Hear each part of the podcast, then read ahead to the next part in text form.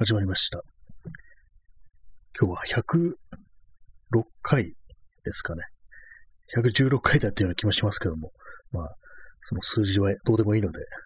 今日もやりたいと思います。今日は8月の22日、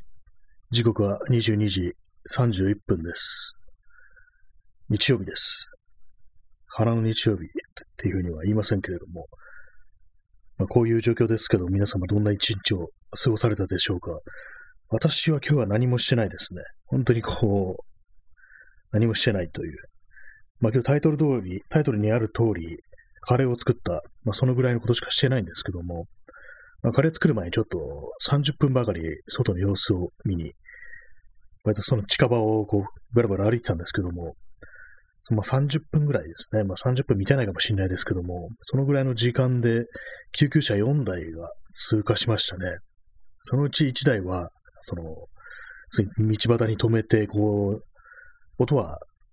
サイレンの音はね、出さずに、こう、赤色灯だけ回転させて、こう、なんか待機中みたいな、そんな感じになってましたね。ほんの30分で4台ですから、まあまあなね、これはまあまあの実績だぞみたいに思いますけども、どうなんですかね。やっぱりこう、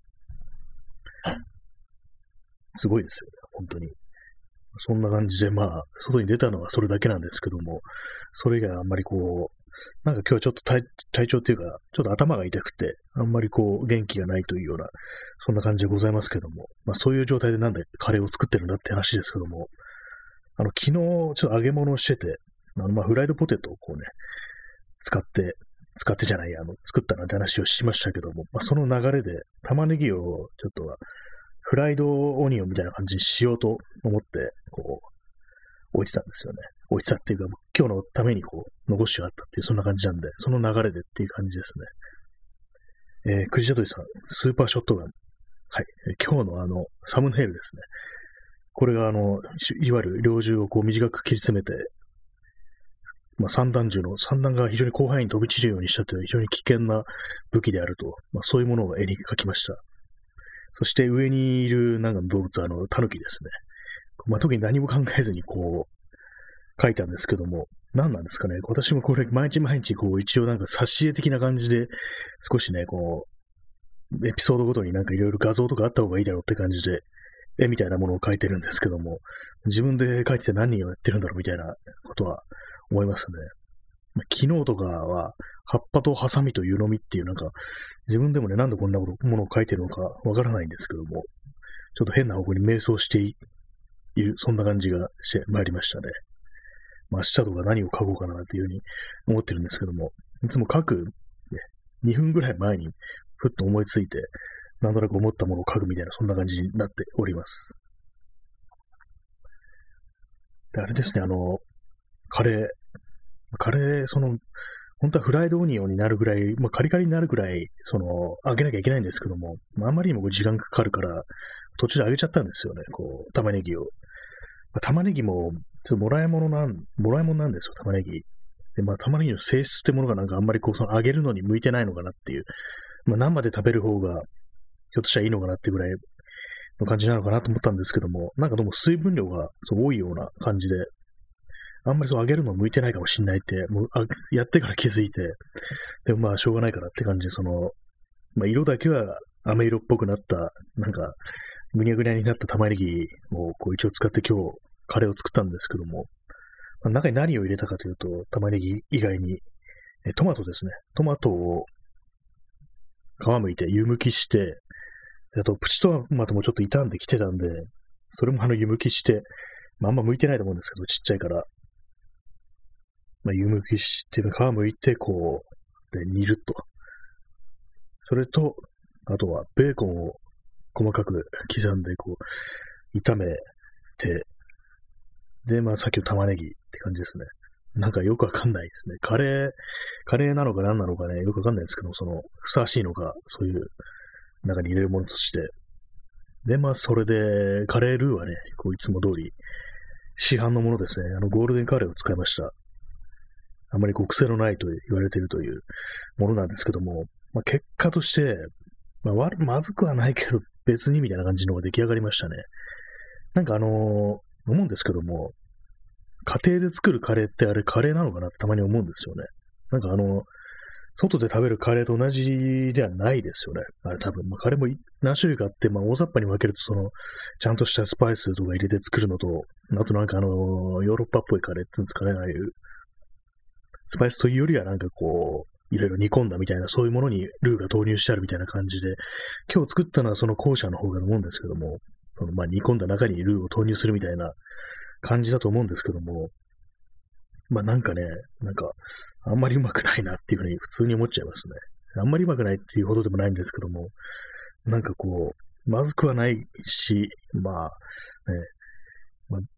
見方によっては美味しいのでしょうみたいな、よくわかんないことを思うんですよね。自分はそういう感じで、もう食べきりました。一回、もういつも作りすぎて、冷凍とかしてもね、どうせ風味とかがね、変な匂いとかついてまずくなっちゃうんで、もう使い切るぞ。今日食べきる分だけ作ろうっていう感じで作ったんですけども、っていう感じですね。で、毎回いつもこうなんですよね。いつも作って、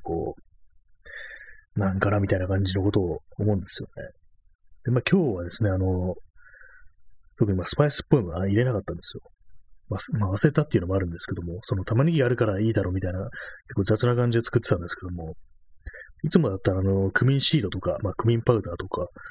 をも使ったりするんですけども、あとニンニクと生姜をすりおろしてっていうようなことを、でそこにカレー粉を加えるっていう感じで、そこにさらに市販のカレールーなんていうね、ことをするんですけども、結局どっちでも変わんない気がしますね、一応ね、クミンだとかね、そういうスパイス入れてるから少しはそう香りというか、カレーっぽさ出るだろうというふうに思って前はやってたんですけども、でも入れなくてもあんまり変わらないよなっていう気がするんですよね。はい。で、そういう感じで、思うんですよね。人間多分食べる、毎回ね、多くて、1日3食ですけども、1日3食としても、残りの人生で何かね、食事をする回数っていうのは決まってるっていう、そういうこと思うんですけども、それを考えると、すごい納得いかないものを作って、って言ってね、そんなことをしてていいのかみたいな、もったいないんじゃないかっていう、そういうことをね、ちょっと思っちゃったりしますね。そのぐらいカレーというものがね、私成功しないっていう、そんな感じなんですよね。本当生きててね、自分で作ったのがちゃんとうまいって思ったのは本当に数回っていう感じですね。しかも変に知識をつけてからの方がまずいものを作ってるような気がします。昔はね、あんまよくわかんないから、もうとりあえずお湯にカレールーを溶いときゃいいだろうみたいな、そんなレベルのカレーを作ってた時期はあったんですけども、その時の方がね、全然味とか気にならなかったような気がしますね。市販のカレールーの場合は、それでも十分、そっちの方がいいっていう、そんなね、こともあるのかもしれないですけども、どうも自分でスパイス買うって、どうのこうのなんてやるようになってから、大体毎回、ね、全く納得できないみたいな、そんな感じになってますね。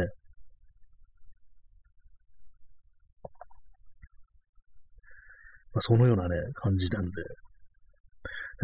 ふとね、思い出したのが、昔学校に通ってる頃に、調理実習でカレーを作ったことがあったんですよ。調理実習なんですけども、カレールーは市販のやつじゃなくて、小麦粉とカレー粉を使って作るっていう、自分でね、カレー粉とかを小麦粉に投入したり、そこにバター加えたりして、もう練ってカレールーみたいな形にすると、そういう感じで作ったっていう記憶があるんですけども、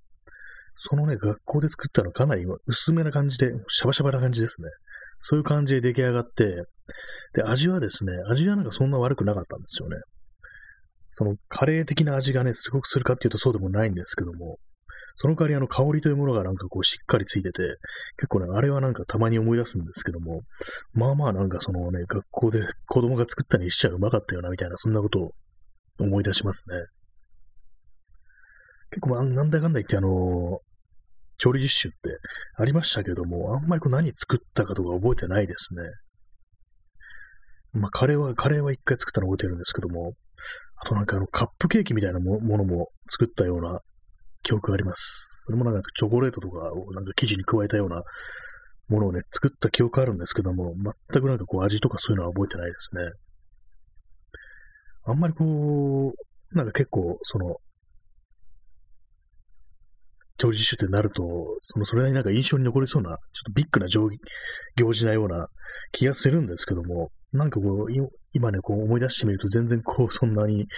思うこともないな、なんていうような感じで、全然記憶にないですね。そのカレーぐらいしか覚えてないんですよね。僕はなんかね、まあ、なんかやったなぐらいのレベルで、具体的に何を作ったかとか、まあ、その時のね、こう、同じクラスのみんなの反応とかいうのは全然覚えてないですね。まあ、ああいうの、どうなんですかね。あれでなんかこう、料理のする習慣とか作っていう、そういう子供もいるんですかね。なんかあんまりそういう感じの、にはなってなかったような気がしますね。まあ、どうでもいいんですけどもね。まあ、そんな感じで、私は一応そういう感じで、やってはみようとするっていうね、その自炊というか、なんかちょっと凝った感じのことをやってはみようとするものの、絶対になんかこう、ね、つまらない結果に終わるっていう、そういうのがすごく多いんですよね。何なんでしょうかね、これは。あんまりこう、調理の、ね、こう才能がないのかなというふうに思うんですけども。まあ、一番ね、何がね、こう、うまく作れるのかなと思うと、もう思いつかないんですけどもね。なんか一時期フェジョアーダってやつを結構作ってた時期ありましたね。黒豆とかを、ひき肉の塩漬けとかいろんなのと、こう、まあ、煮込む、ブラジルの料理だと思うんですけども、そういうやつで、まあ、黒豆じゃなくて、他の大豆だとか、なんですかね、他のキドニービーンズとかね、そういうやつで、やるってことがね、たまにあったんですけども、たまにっていうか、なんか何度かやってみたことあったんですけども、それはまあまあ結構人にこう、振る舞ったら好評だったなんていう記憶がありますね。まあそうです。それだけですね。そのぐらいしかないですね、なんか。あんまりこう、普段よく口にするような料理っていう方が逆に難しいっていうか、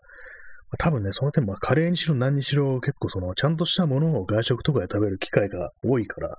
いざ自分で作るのなると、なんか全然違うっていう。まあ、言ってみれば、ある程度舌が肥えてるっていう、そういうことなのかもしれないですね。逆にさっき言ったフェジョアーダみたいな、普段ね、あんまりこう食べることないなっていうような料理だと、まあ、物珍しいから、まあ、こういうものなんだろうって感じでね、すごく美味しく感じるって、そういうのはあるかもしれないですね。まあ、インスタントコーヒーにミルク入れたやつを飲んでおります。まあ、私はコーヒーもうまく入れられませんからね。で本当になんか、外で食べるより飲むね、こう飲み物。なんかいずれにしてもね、全然違うなっていうのがあるんですよね。何なんですかね、あれは。いつも思うんですけども、特にスパイスとかの香りがなんかあんま出ないっていうのがあって、それがなんか結構じっくりね、こう、炒めたりして、こう、自分なりに香り出そうとしてるんだけど、なんかこう全然だな、みたいな。なんかどうにもそういうのが多いんですよね。でもなんか最近はなんかこう下手なもんで作るよりはなんか本当にこう、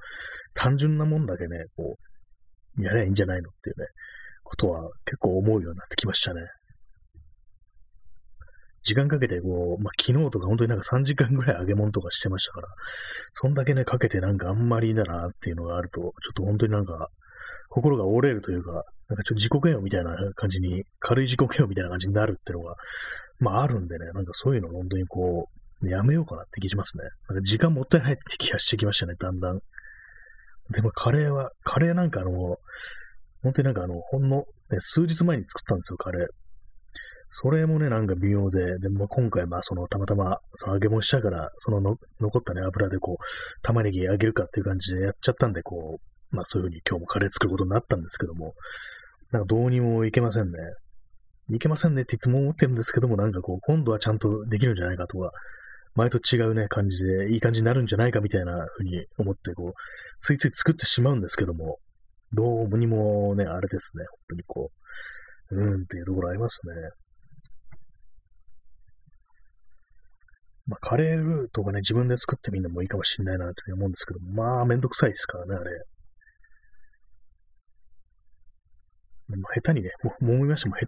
手にこう、凝ったことすんのやめようっていうふうに、割とね、最近思ってますね。もう単純なもんだけ作ろうっていう感じで。まあ、単純なものといえば、まあ、単純でもないんですけども、一時期ジャークシーズニングっていう、まあ、ジャマイカでジャークチキンっていう、なんかいろんなスパイスとかに鶏肉を漬け込んでそれを焼くって料理ありますけども、でもあれに凝ってる時期があって、ジャークシーズニングを別に鶏肉じゃなくて、その炒め物に使うっていうのをやってた時期ありましたね。普通に豚肉とかね、豚もも肉とかと野菜を炒めるっていう、まあ、ナスとかね、そういうものと、ほうれん草だとかナスだとかそういうものと一緒に炒めるっていうのを一時期結構作ってましたね。あれはね、結構自分で好きな味だったんですけども、なんか本当にそのジャークシーズニングだけに頼る感じの料理でしたね、あれは。結構意外になんかジャークシーズニングってパウダーのやつも売ってるんですけども、多分 SB とかから出てる、あと何でしたっけ、ギャビンなんか GAB なんとかっていうなんかスパイスの袋詰めみたいに売ってる有名なのありますけども、あれもなんか出してますけども、そのジャークシーズニングっていう粉の形で、あれはなんかどうもいまいちなんですよね。私が買うのは瓶詰めのやつで、ちょっと黒っぽいね、なんかこう、ちょっと佃煮みたいな感じの、ね、物体というか、まあ、それこそ漬け込む用のね、シーズニングっていうものがあるんですけども、やっぱあれがベストですね。あれじゃないと、自分の好きな味にならないって感じで、粉のやつはやっぱ違いますね。まあ、あれに漬け込むなら違いますけど、あれっていうか、鶏肉を漬け込むっていうんだったら、まあまあ使えるのかもしれないですけども、炒め物だとね、その瓶詰めのやつじゃないとやっぱダメだな、なんていうふうに思いますね。一時期なんか本当にこう、毎週のようにカルディとか行って、なんか買ってるって時期あったんですけども、今じゃもう全然ですね、結構行くたびに何かこう、買って帰るって感じの時期があったんですけども、昔あれを買ってますね。ハラペーニョのスライスとかをなぜかこう、買うっていうのをやってて、で、それを特にピザとかに乗せるわけでもなく、普通になんか、漬物みたいな感じで、その瓶からね、直って箸で取ってね、普通に食べるなんていうことをやってたことありましたね。あれもなんか酸っぱくて辛いっていうね、そういうもんですけども、なんか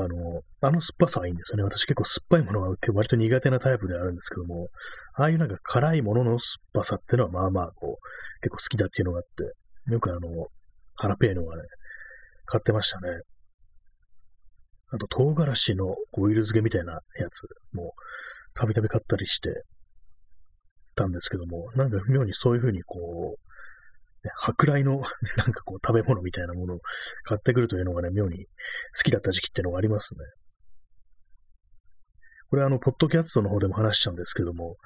昔まあ、1960年代から80年代前半ぐらいまでに、東京の青山通りに、24時間ずっとやってるっていうスーパーがあって、それユアーズっていう名前なんですけども、これがなんかこう、その当時の、なんていうか、先進的というか、普通のスーパーとは違う、ちょっと一風変わった輸入食材っていうものをたくさん置いてあったりして、それがすごくまあ、当時の話を聞く限り、ちょっと特別な、ね、お買い物っていうか、それこそ夢のようなね、感じの、ね、店内だったので、そういう話を聞いたことがあるんですけども、多分ね、まあ今こう、その時の自分がカルディとかね、その手のお店行ってこう、よくわかんないこう食材とかを買ってた時の気持ちってものが、昔、青山通りにあったという、ユアーズというスーパーにはあったのかもしれないですね。結構なんかポツンとね、青山だとか、麻布の方だとか、急になんか手の、ちょっと変わった食材を使ってる店とかあるみたいですね。まあ、ユアーズの場合はもう80年代にもなくなってるんですけども、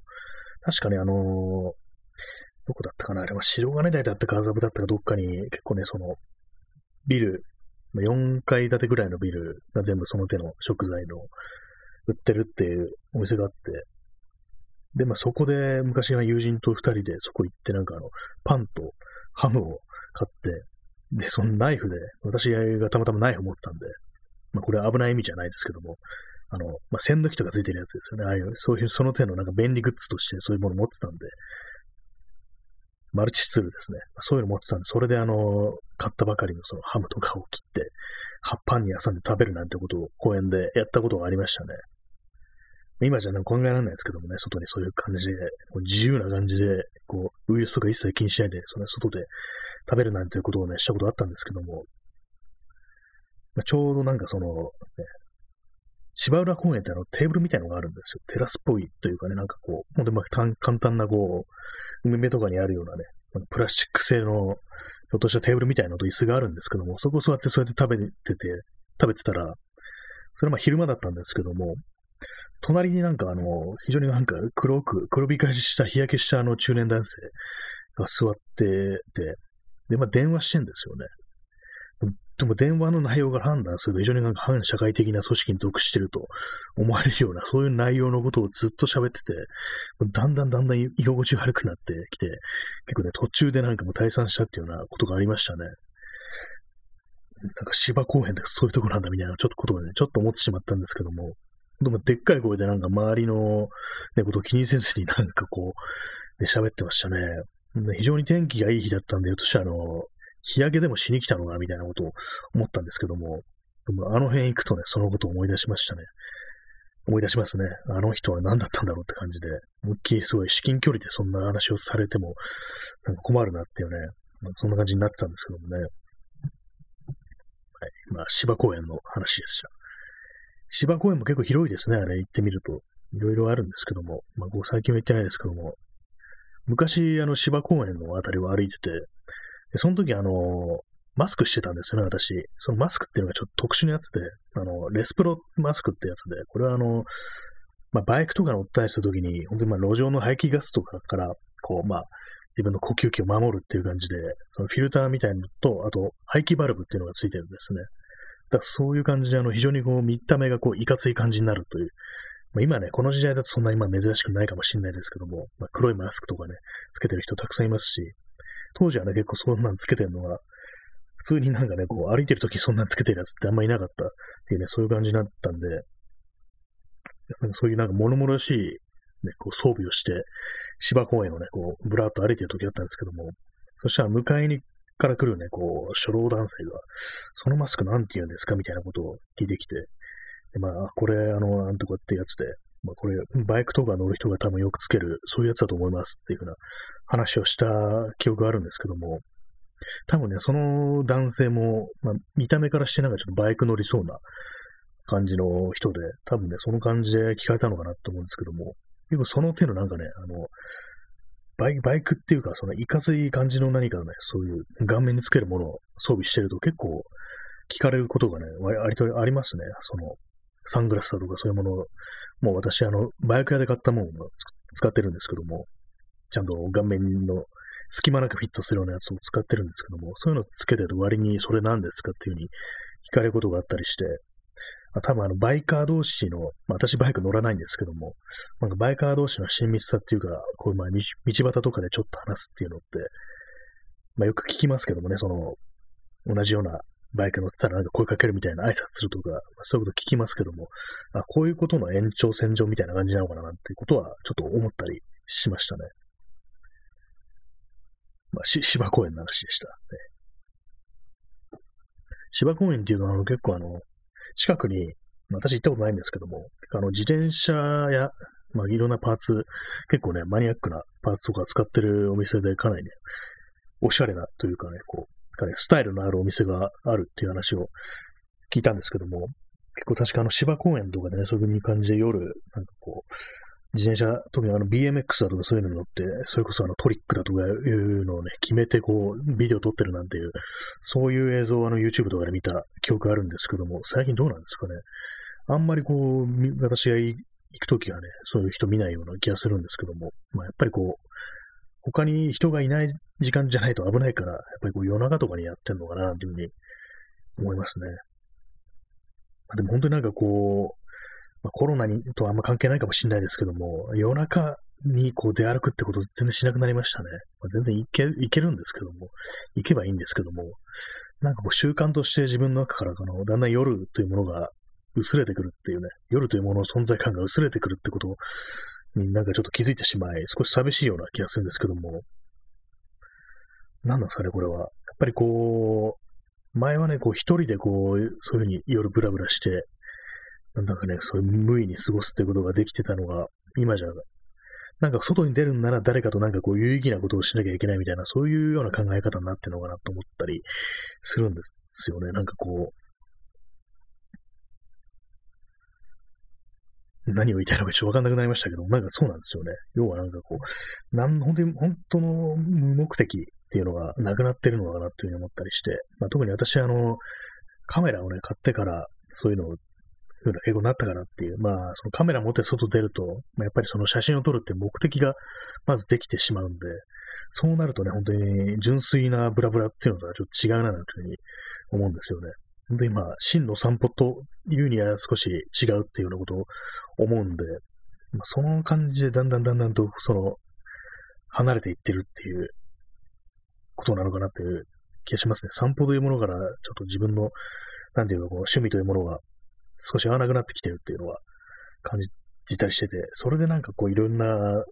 すかね、あんまり外を歩いててもあんまり気分が上がらなくなってるっていうのは、やっぱり目的を持ってしまってるっていう、まあ、そういうのが大きいのかなっていうようなことを思います。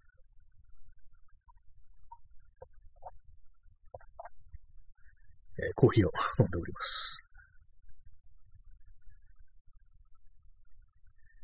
何でしたっけ今日あれでしたね。本当になんか、昨日もそうでしたけど、途中でなんかふっとね、意識が途切れる感じしますね。まあ、あれですかね、一応ね、あれなんですよ。ワクチンの予約というものが私は取れてるんですよね。まあ、運よく、ね、なんか、なのかもしれないですけども、取れたんで、なんかそれが近づくにつれて、なんかね、ちょっとだんだん、まあ、あんまりなんか別に忌避するとかね、そういうことは別にないんですけども、なんか周りの話聞くとね、やっぱりまあネットとかでね、それこそツイッターとかのね、タイムラインの人たちとか見ると、やっぱみんな結構具合が悪くなってんなっていうことは思うんで、なんかね、ちょっと若干ね、少しちょっとナーバスになってるみたいなね、そんなとこありますね。どうなるんでしょうっていうね、まあ痛くなるのはね、筋肉痛みたいになるのは間違いないなんていうふうに言いますけどもね、それ以外はなんか熱が出るとか、言ったりしてて、まあ、人によってはね、結構しんどいみたいな人がいるみたいですね。まあ、あんまり自分はあんまりその辺のこと、それほど詳しく調べてないし、そういう感じなんですけども、何かね、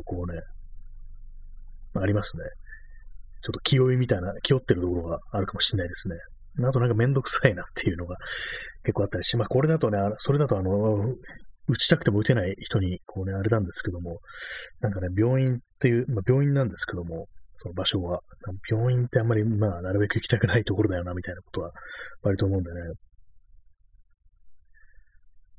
まあ、でもどうなんですかね、その大規模接種とかいうところだったら、あれは、自衛隊の、あれでなんか、あるらしく、ね、すごくシステマティックに、なんか、流れ作業でガンガンやっていくみたいな、そういう話を聞いたんですけども、どうなんですかね、ああいうのも。なんか不思議な空間だったみたいな話をね、聞いたんですけども。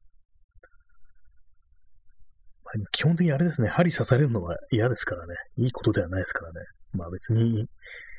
そこまで怖いわけではないですけども。まあ私大体あれですね、一応、針刺さるところは目をそらすタイプですね、多分。P さん、大規模接種会場にゾンビが、もう押し寄せるかもしれないですね、あれ。ね、自衛隊ですからね、自衛隊のその大規模接種会場にゾンビがねっていう、ね、あの手のなんかね、ものを見ると、そういう風に軍的なものが人を集めてる光景っていうのは、必ずなんかゾンビ映画に出てくるから、やっぱ連想しちゃいますよね。なんかね、でっかいテントとかにね、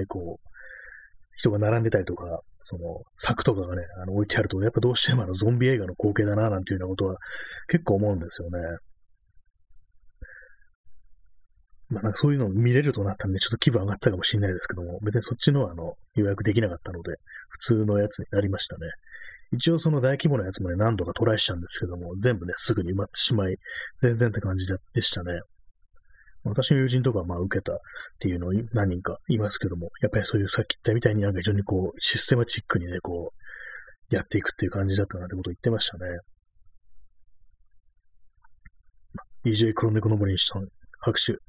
ありがとうございます。いいですね。手がパンとね、ゾウさんいいですね。このゾウさん割と結構好きなんですよね。不思議なとぼけた表情してるなと思って、割にね、なんか面白いですよね。鼻の感じと目のうつろな感じが結構好きです。まあ、そんな感じで本日は、ありがとうございました。